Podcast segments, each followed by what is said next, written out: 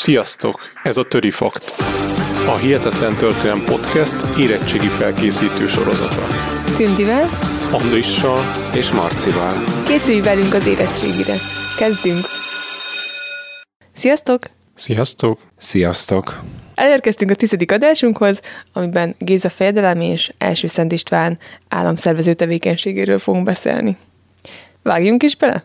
Ahogy ezt az előző témában már hallhattátok, a honfoglalásról beszélgettünk, arról az időszakról, amikor ugye a magyarok a feltételezett őshaza területéről a Kárpát-medence területére vándoroltak be, majd a kalandozásokat megkezdve végig dúlják Nyugat és Kelet-Európát. Na már most itt már a tizedik században járunk, ha a tételünket közelebbről megvizsgáljuk, és itt egyértelműen egy válaszút elé érkezik a magyarság. Átalakulóban van a már letelepült magyarság, kétfajta társadalom szerkezetet tudunk felmutatni ebből az időszakból. Van egy nomád és egy félnomád társadalmi szerkezet, tehát ez jól mutatja, hogy a letelepedett magyarság egy része már ugye a letelepedéshez berendezkedett, a másik részük pedig a honfoglaló magyarság köreiből került ki. A válasz utalt a magyarság számára az adja, hogy államot alapítsanak, vagy pedig a kalandozásokat tovább folytatva, rabolva, fosszogatva dúlják Nyugat- és Kelet-Európa középkori királyságait. Nagyon fontos, hogy ekkor még a magyarok érén álló fejedelem és fejedelmek a nomád öröklési rend szerint követték egymást, amit szeniorátus elvének nevezünk, azaz mindig a nemzetség legidősebb férfi tagja örökölte a hatalmat, ahogy ez megtörtént Álmos halálát követően Árpád vezér idejében is. Ez majd azért lesz fontos, mert amikor Géza fia István hatalomra kerül, akkor éles konfliktus lesz a család egyik tagjával, Koppány vezérrel, és mind a ketten más-más öröklési rendet tartanak követendő példának a magyarság számára. Nézzük akkor először Géza fejedelemségét. Géza nagyfejedelem, taksony fejedelem után következett a fejedelmi pozícióba. 972-től 997-ig tölti be ezt a címet. Hangsúlyozzuk, nagyon fontos, hogy Géza fejedelemként vezeti a magyarságot a nomád öröklési rend szerint követi elődjét a trónon, és kezdi meg a magyarság átszervezését. Tehát Géza egyértelműen a letelepedést és ezzel párhuzamosan az államalapítási utat fogja választani a magyarság részére. Ez két területen kellett először biztosítania és előkészítenie. Egy belpolitikával, egy határozott belpolitikával és egy külpolitikával. Kezdjük a külpolitikával, amelynek lényeg egyértelműen az volt, hogy békét kössön a akkor formálódó Magyar Királyság szomszédos középkori nagyhatalmaival, gondolunk itt a német-római birodalomra. A német-római birodalommal ugye éles konfliktusa volt a magyarságnak a kalandozások alatt, így egyértelműen békét kellett kötni a német-római császárral. Ez 973-ban meg is történik, amikor 12 magyar főember érkezik Géza utasítására a német-római birodalom területére, Quedlinburgba, első Otto császárhoz. Ez összekapcsolódik a külpolitika másik irányával, amely a katolikus nyugati típusú egyházba való csatlakozást jelentette, ugyanis a német-római császártól Géza, és hát pontosan a követek, hittérítőket kértek a magyarság számára, ugyanis Géza elkezdte a magyarságot a nyugati keresztény katolikus egyház felé terelni. Bocsánat, itt kérdeztetek, hogy ez Géza, ugye ő volt a fejedelem, hogy ő ezt egyedül eldöntötte, hogy ebbe az irányba megy az ország, vagy vajon itt neki volt egy ilyen, nem tudom, körbevették a tanácsadói, és úgy látták, hogy ebbe az irányba kell menni, mert az azért egy eléggé fontos döntést hozott az ország jövője szempontjából. Ö, így van, tehát nem egyedül Géza döntött ebbe, valóban egy tanácsadói testületről beszél, beszélhetünk a fejedelem mm, körül, és egyértelműen itt a nyugati keresztény egyházba való becsatlakozás egy politikai döntés volt. Géza is megkeresztelkedik egyébként, sőt ugye fiát is megkereszteltet, és akkor a Vajk név helyett az István nevet adja neki. Ez egyértelműen politikai döntés volt. És a nyugati egyházba való csatlakozással pénzügyi támogatást is nyert egyébként az akkor formálódó Magyar Királyság, ugye a hittérítőkkel, illetve ugye a pápai államtól érkezett támogatói jövedelmekkel, illetve ami nagyon fontos volt, hogy ugye a középkorban ez egy minta, tehát hogy amiről beszéltünk is páradással előtt, ezelőtt, hogy a pápának szentesítenie kellett egy középkori birodalom királyát annak érdekében, hogy ő elismert uralkodó legyen. Ezért választotta Géza a nyugati katolikus egyházat, ugye a Nyugat-Európához való csatlakozást ezzel egyértelműen kijelölte Géza, mint sem ugye a bizánci birodalomhoz kapcsolódó ortodox egyházat választotta volna, mert az egyértelműen a magyarság keleti hát őséhez való csatlakozást és a kelet-európaiságot hangsúlyozta volna ki számunkra. És mivel hogy a német-római birodalom, ami az egyik legerő, ekkor legerősebb nyugat-európai középkori birodalom, így nem volt nagyon döntés, hogy inkább azt az egyházat és felekezetet választjuk, ami ott uralkodik. De ugye ez a döntés, ez nem mindenkinek tetszett, és erős belviszályok alakultak ki. Így van, tehát ebből is látszik, hogy azért nyilván Géza ezt nem egyedül döntött el, mert hát voltak olyanok, akik ezzel nem értettek egyet. Így tér, térhetünk át a belpolitikájára, hogy a belpolitikájával hogyan készítette elő az államalapítást. Hát többek között úgy, hogy a törzsfők fegyveres hatalmát leveri. Ugye a magyarok ekkor még törzszövetségben működnek, tehát ugye a betelepült magyarság élén ugye törzsfők állnak. Na már most Géza ezeket vagy fegyveresen, vagy pedig szövetséggel nyerte meg magának. Egyébként a későbbi koppány vezér is szövetségként hódolt be Géza fejedelemnek, Somogy megye vagy hát pontosan akkor még nem megye, hanem a somogyi területek vezéri rangját kapta meg mint Somogy megyei vezér később így lesz ismert. A külpolitikájának még egy fontos momentum, ami összekapcsolódik a belpolitikájával is, hiszen ezek belpolitikai döntések voltak, hogy dinasztikus politikát próbál megkötni, és a házasságokkal, a kötött házasságokkal is a, a formálódó magyar királyság alapét kívánja szilárdan letenni így került sor, hogy például az erdélyi Gyula, tehát az erdélyi törzsfő lányát veszi el ö, feleségül, ugye Saroltot, illetve Vajknak, tehát Istvánnak fiának pedig egy német-római hercegnőt, a Bajor hercegnőt Gizállát fogja adni. Egyébként ez tök érdekes, hogy Istvánnak, tehát hogyha mondjuk ebből a szempontból csak ilyen politikai szempontból nézzük, talán egyértelműen egy kedvező házasság lehetett, azért Gizála szempontjából ez egy elég ijesztő helyzet lehetett, hogy hozzámegy valaki ez egy olyan országba, ami igazából még formálódik. Igen, abszolút, viszont az, az azért eléggé a magyar, a formálódó magyar királyság mellett szólhatott, hogy földrajzilag ők nagyon jó helyen helyezkedtek el, és akkor már a Nyugat-Európában azért a magyaroknak megvolt egy híre, hogy végigdulták Nyugat-Európát lényegében, hát Bizáncig is eljutottak, tehát csak a falak állították meg már a honfoglaló magyarokat, tehát azért Nyugat-Európa is tisztában volt azzal, ha itt egy államalapítás történik, akkor ez egy szilárd államként fog ö, Európa térképén megszerveződni.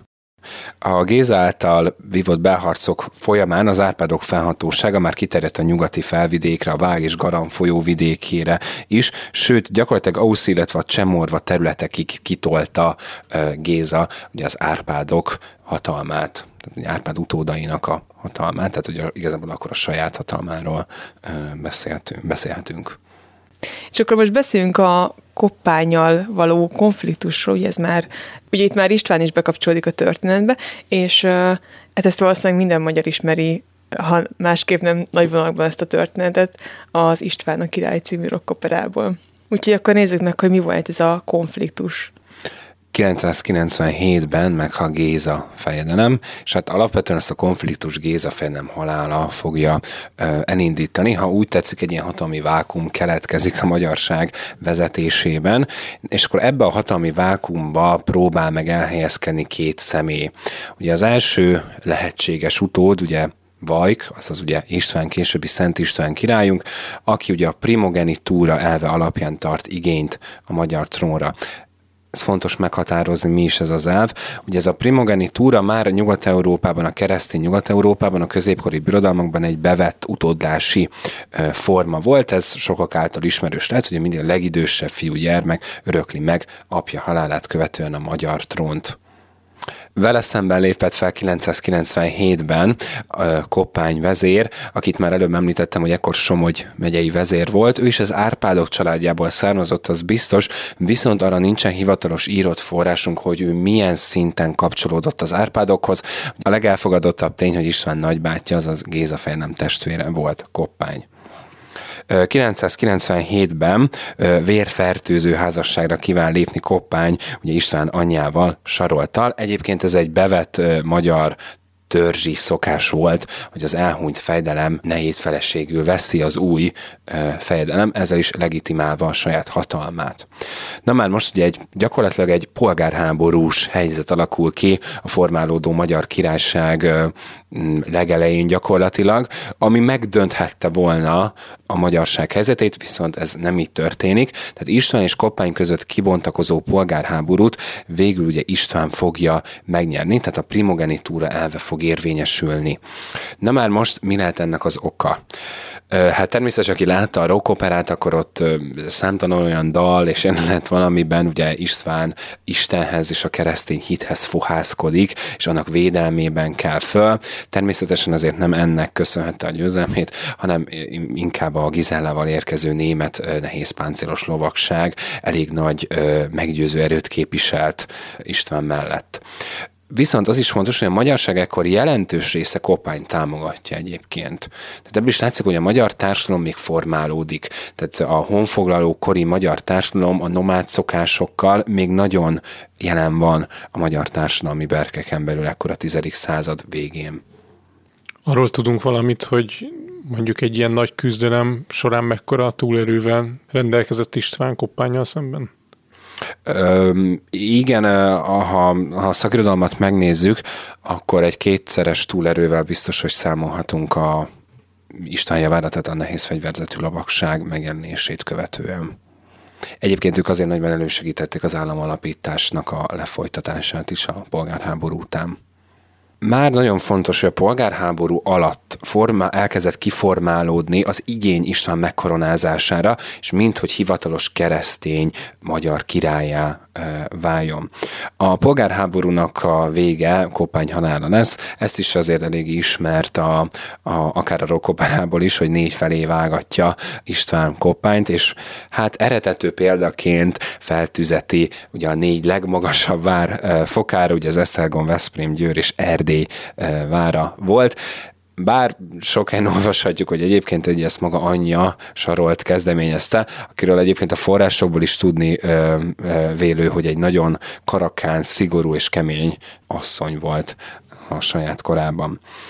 Visszatérve a koronázásra, ez egy nagyon-nagyon fontos momentum ugye a középkorban. Ugye a koronázás többek között ugye legitimálja az adott ö, vérjogon ö, már a trónra került uralkodót, viszont a korona vallásilag nagyon fontos. Ugye ezzel ismerik el ugye szakrálisan az adott uralkodónak az uralkodási jogát a trónra.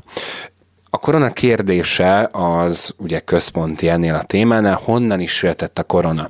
Mi vagy ez egy szakrális jelentőségű esemény, így nagy valószínűséggel második szilveszter pápa adományozta Istvánnak a polgárháborút követően, ugye ezzel legitimálva ugye István jogát a magyar trónra.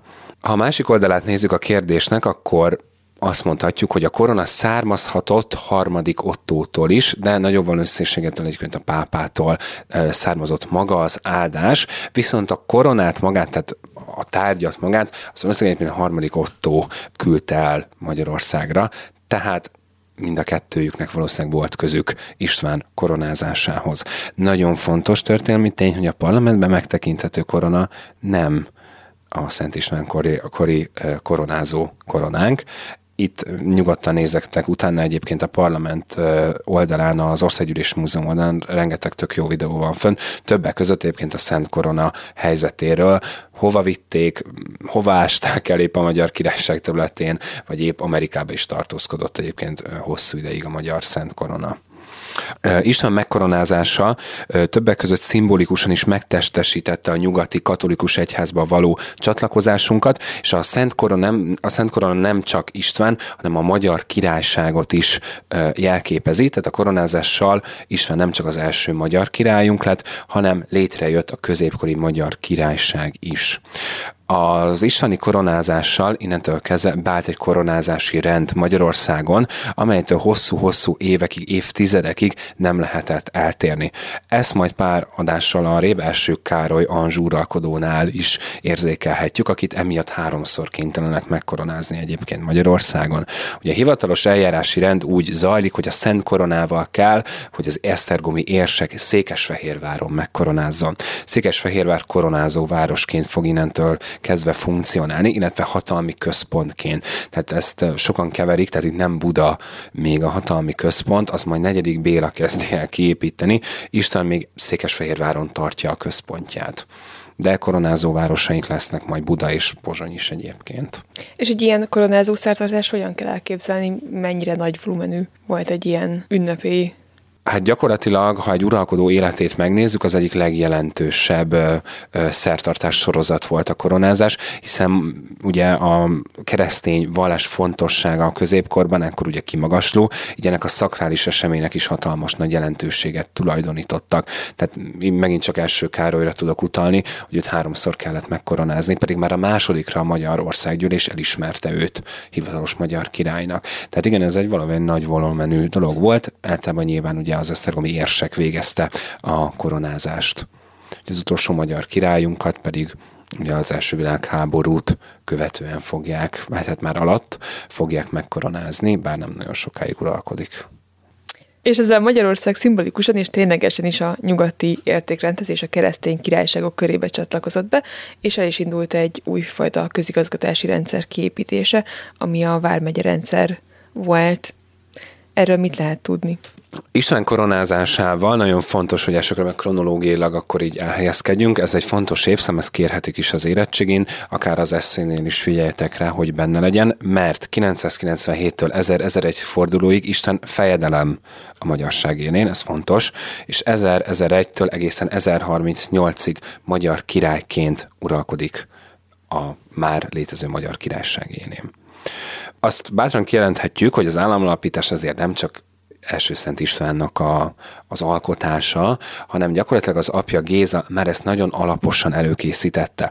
Az államalapítást úgy érthetjük meg a legkönnyedébben, hogyha két részre bontjuk. Esetleg meg kell néznünk, hogy hogyan készítette elő a világi hatalom kiépítését, tehát az állam szervezet működését, és utána megnézzük azt, hogy ugye az egyház szervezetet hogyan építettek ki Magyarországon. Tehát az államalapítás során mind a kettőnek teljesen tökéletesen meg kellett valósulnia. Mielőtt ezek megvalósultak volna, Istvánnak nagyon fontos feladata volt, hogy az egész Kárpát-medencére kiterjessze az Árpádoknak a hatalmát, hát pontosan az ő királyi hatalmát, csak ezt követően tudta megkezdeni az álmalapítást, hát nyilván ezt jelzi a kopányjal való ö, évekig húzódó ö, belharc sorozat is. Én nagyon javaslom, hogy első körben az államberendezkedéssel kezdjétek a tanulás és a tétel átnézését, de azt már most hangsúlyozom, hogy ez nem úgy működött, hogy kipipálta az államszervezet kilakulását és átért az egyház szervezetre, hanem ezek párhuzamosan egymással zajlottak. István olyan frankoktól veszi át egyébként az államszervezet kialakítását, nagyon hasonlóan szervezi meg az akkor alakuló magyar királyság területét.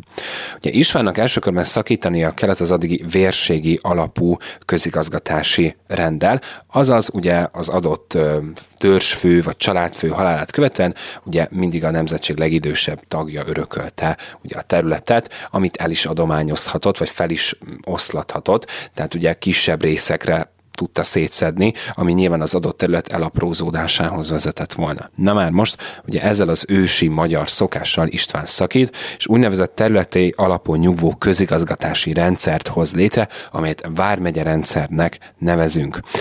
Ez nagyon fontos fogalom, ezt így tanuljátok meg nyugodtan, egy területi alapú nyugvó közigazgatási rendszerről beszélünk.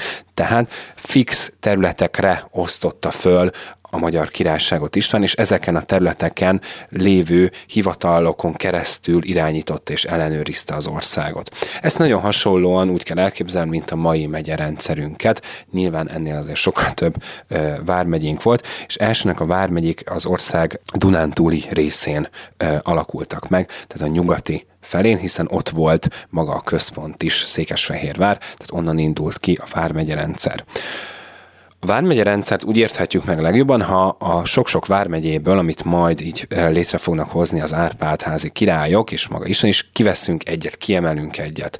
Miből ered a vármegye elnevezés? Nagyon egyszerű. A vármegye lényege, hogy az adott megyét egy vár, egy központi vár irányítja, amelyeken keresztül ugye Székesfehérvárral kapcsolatban vannak.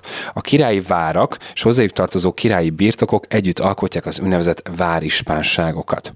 Ugye a legfontosabb királyi várak lettek ugye a vármegyék központjai, minden megyének egy darab központja volt, szintén nagyon hasonló, mint ma a székhelyek, hát pontosan már székhelyek már szintén ugye ezt az elnevezést használjuk rájuk. És most ez így ö, én triviális kérdezek, de ezek a várak már megvoltak, vagy ö, vagy akkor kezdték el őket megépíteni? Ez abszolút jó kérdés, tehát hogy egy részük megvolt, igen, tehát a legfontosabb várak, Eger, Kolozsvár, Esztergom, Székesfehérvár, stb. ezek ugye már megvoltak, de valóban igen, kellett új Árpádkori várakat is építetni, majd a nagyobb hullám, majd majd Nejék Béla idején fog bekövetkezni. Na már most egy vármegye több összesen három fajta területből állt össze. Tehát egy vármegyében voltak királyi földbirtokok és várak, ugye azok voltak a várispánságok, voltak egyházi birtokok, és a harmadik terület egységet pedig ugye a földesúri, magánföldesúri birtokok adják. Így ebből a három területből épült fel egy vármegye. Központja a vár volt, amelyen keresztül irányította az adott személy a vármegyét, és megtestesítette a király hatalmát. Ki volt ez a személy? Ez egy nagyon fontos tisztség. A vármegyék élén ispánok álltak, várispánok. Mindegyik vármegye élén egy várispán állt. Ő megtestesítette a király hatalmát, kihirdette a király által meghozott törvényeket, beszette a király által kivetett adókat, tehát egyszerűen szervezte a saját vármegyéjét. Hasonlóképpen, mint mondjuk egy polgármester egy várost. Viszont itt akkor, hogy jól értem, akkor a király embere volt, tehát nem önállóan autonóm módon működtek ezek a vármegyék nyilván. Nem, természetesen akkor... nem, tehát ők nyilván alá voltak rendelve a királynak, ugyanis ez is nagyon fontos, hogy a magyar királyság területén, illetve hát mindegyik középkori államban a legnagyobb földes úr, földbirtokos minden esetben a királynak kellett lennie. Tehát ezek királyi birtok, a jelentős részük királyi birtokállomány volt. Ugye hát nyilván mindegyik vár, megye élén lévő vár, az királyi vár volt. Innen ered ugye a legmagasabb világi méltóságunk is, a Nádor Ispán. A Nádor Ispán tagja volt a szűkkörű királyi tanácsnak, azaz ugye a király legfontosabb emberei, tanácsadói gyakorlatilag voltak ugye a királyi tanács tagjai, nem keverendő azért az országgyűléssel, tehát ilyenekről itt még nem beszélünk. Ez egy nagyon-nagyon szűk tanácsadó testület volt, amelynek a legfőbb világi hatalma a Nádor Ispán volt, aki gyakorlatilag irányította a többi vár Ispánt ha megnézzük a Vármegyei társadalmat, hogy kik helyezkednek el mondjuk a Vármegye, élő, Vármegye élén lévő várba, hát ugye nyilván vannak ugye a, az ispánok, tehát a várispánok, ezen kívül vannak ugye várjobbágyok, akik a várban élnek, gyakorlatilag ilyen szolgarendű népről beszélünk, és vannak a várban élő és a körülötte lévő falvakban élő, csak a királynak katonáskodó, és csak is kizárólag a király alá tartozó, nekik adózó szerviensi réteg. Ez egy vitézlő réteg volt. Honnan alakul ki ez a szerviensi réteg? Gyakorlatilag itt a honfoglaló magyarság fegyveres testőrségéből ö, szerveződik meg, abból a fegyveres testőrségből, amit ugye mindig az adott fejedelem maga köré szervezett. Istvánra már őket szervienseknek hívjuk. Őket azért emeltem ki, mert ahogy majd haladunk előre az Árpádok idejében, az aranybulla szakasznál ők nagyon fontos szerepet fognak betölteni a későbbiekben. Ezért itt most nagyon fontos, hogy megjegyezzétek, hogy ők csak a királynak vannak alárendelve. És uh, még az a kérdés merült fel, hogy uh, ugye Gizellával együtt ugye jöttek hát olyan emberek, akik segítettek kiépíteni ezt a rendszert, hogy ezeket a tisztségeket magyar emberek töltötték be, vagy, vagy nyugat-római birodalomban is jöttek olyanok, akik, akik mondjuk ispáni vagy hasonló vezetői pozícióba kerültek? Az, hogy mondjuk egy várispán legyen, az arra nem nagyon volt példát, ez mindig a magyarság körében, köréből került ki. Ugyanakkor az idegen, az, az idegeneket, tehát ezeket a lovagokat, igen, igen, azért István és a későbbi Árpádházi királyok is juttatták nem csak tisztségekhez, hanem ugye földbirtokhoz, bár ez a kettő szinte mindig egy kézben járt. Akkor ez volt a közigazgatási átszervezés, és akkor beszéljünk most az egyháziról. Így van, tehát ezzel párhuzamosan zajlik ugye az egyház szervezése is. Egyébként nagyon hasonló módszert fog itt is alkalmazni István, tehát itt is egy ilyen területi alapon nyugvó egyház szervezésről beszélünk, bár gyakorlatilag átveszi a hierarchikus katolikus egyházi mintát, és ráemeli a szerveződő magyar királyságra. Ugye István kiterjesztette hatalmát az egész országra, így a főleg ugye jelentős része királyi birtok, tehát várispánságként fog megszerveződni. Tehát ugye István hatalma adott, király tekintély és szilárdnak mondható az uralkodása idején, bár ha ez nem is így lett volna, akkor ez a munka nem is, volt, nem is lehetett volna ennyire alapos. Ezt követően, vagy ezzel párhuzamosan, bocsánat, hozzálátott a nyugati típusú egyházszervezet kialakításához, és a kereszténység terjesztése, valamint az egyház szervezet kialakítását is összekapcsolt az új államszervezet kiépítésével. Ugye egyház megyéket, püspökségeket hozott létre a koronázást követően, tíz püspökséget köthetünk egyértelműen István nevéhez, azonban csak kettőnek tudjuk a pontos alapítási évszámot, a Pécsi egyházmegyének püspökségnek 1009-ben, és a Csanádinak jóval később 1030-ban. Csak ennek a két püspökségnek van meg az alapító okirata azt láthatjuk, hogy István elkezdte megszervezni a nyugati típusú katolikus egyház alsó két részét, szakaszát. Tehát elkezdett ugye templomokat építetni, tehát a plébániákat elkezdte megszervezni, illetve a fölöttük állós a plébániákat összefogó egyházmegyéket, püspökségeket. A következő szint már ugye az érsekségi, meg, érsekségek megszervezése, illetve az érseki rang odaadása volt.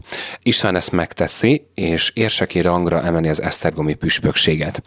Ez politikai döntés volt, mert innentől kezdve a magyar egyházat nem a német-római birodalom érsekségére nyitotta, hanem az esztergomi érsek, tehát a magyar királyság területén belül irányították a magyar katolikus egyházat.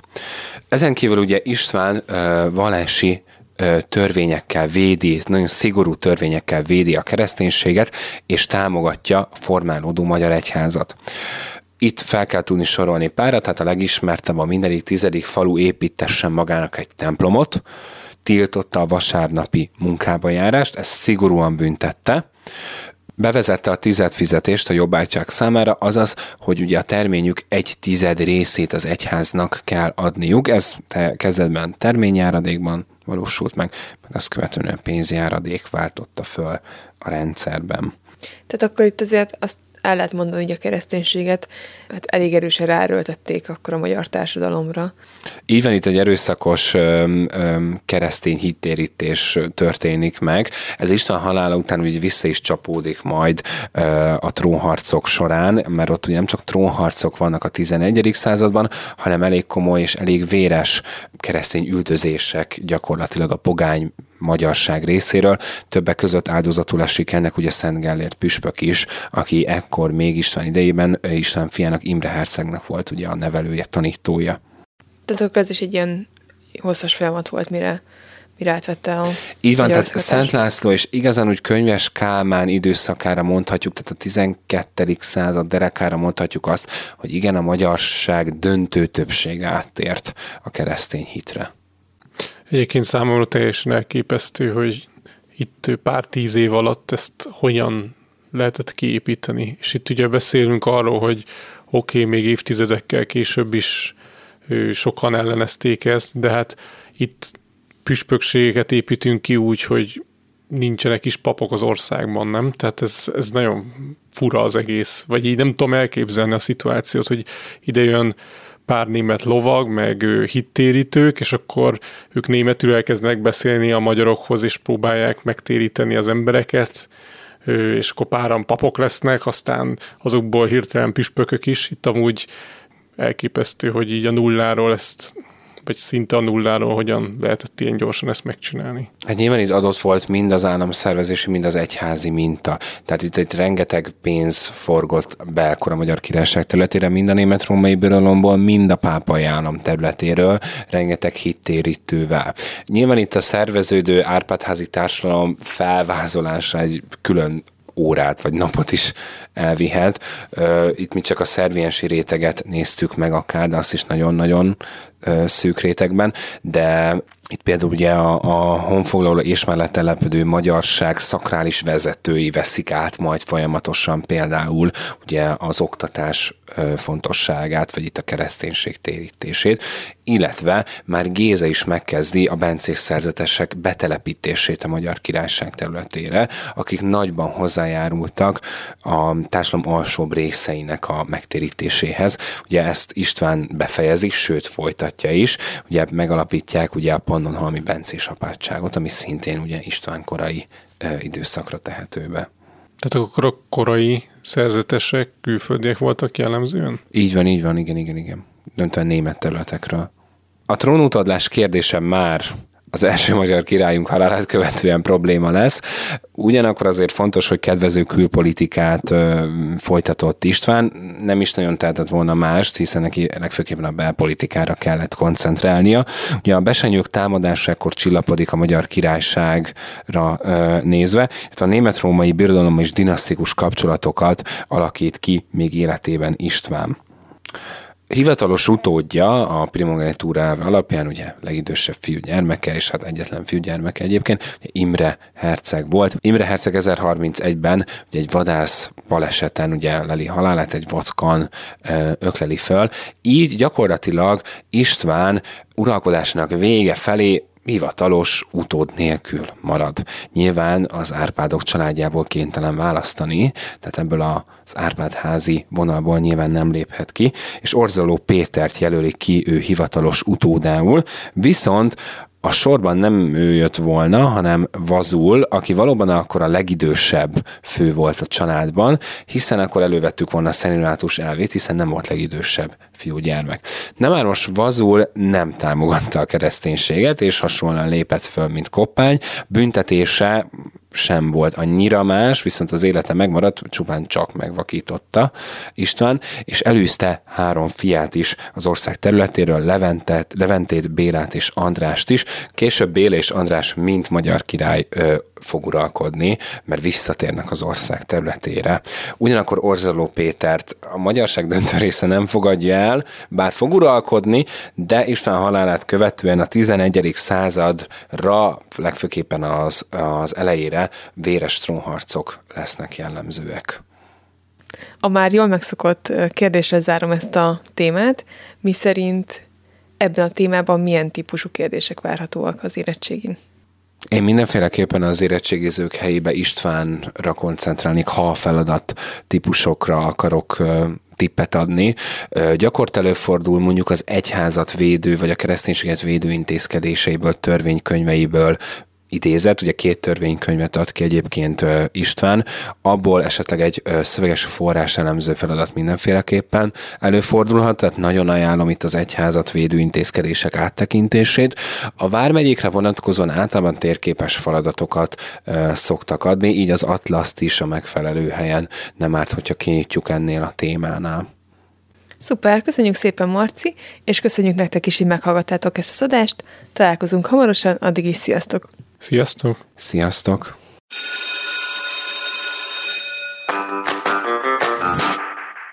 Kövesd a Történelem Érettségi Instagram oldalunkat is, ahol további hasznos anyagokat, vázlatokat, fogalomgyűjteményeket és érdekességeket találsz a felkészüléshez.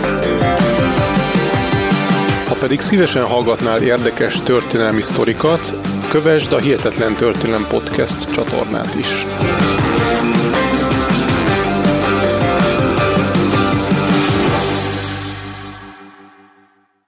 Ha más podcastekre is kíváncsi vagy, hallgassd meg a Béton műsor ajánlóját. El tudod képzelni, hogy a podcastet, amit éppen most hallgattál, fél év múlva már a mesterséges intelligencia generálja? Mi sem. De ha érdekel, eljötte már a gépek lázadása. Hallgass bele az Embertelen podcastbe. Orsós Lajos vagyok, a műsor házigazdája. Egyelőre még élőben. Egyelőre. Fedezzük fel együtt, hogyan ismerkedik, randizik, mesél és vitatkozik Betty és Péter, két teljesen mesterséges intelligencia. Lajos, a podcast címét mond még egyszer, Léci. Oké. Okay. Embertelen podcast. Ez a műsor a Béton közösség tagja.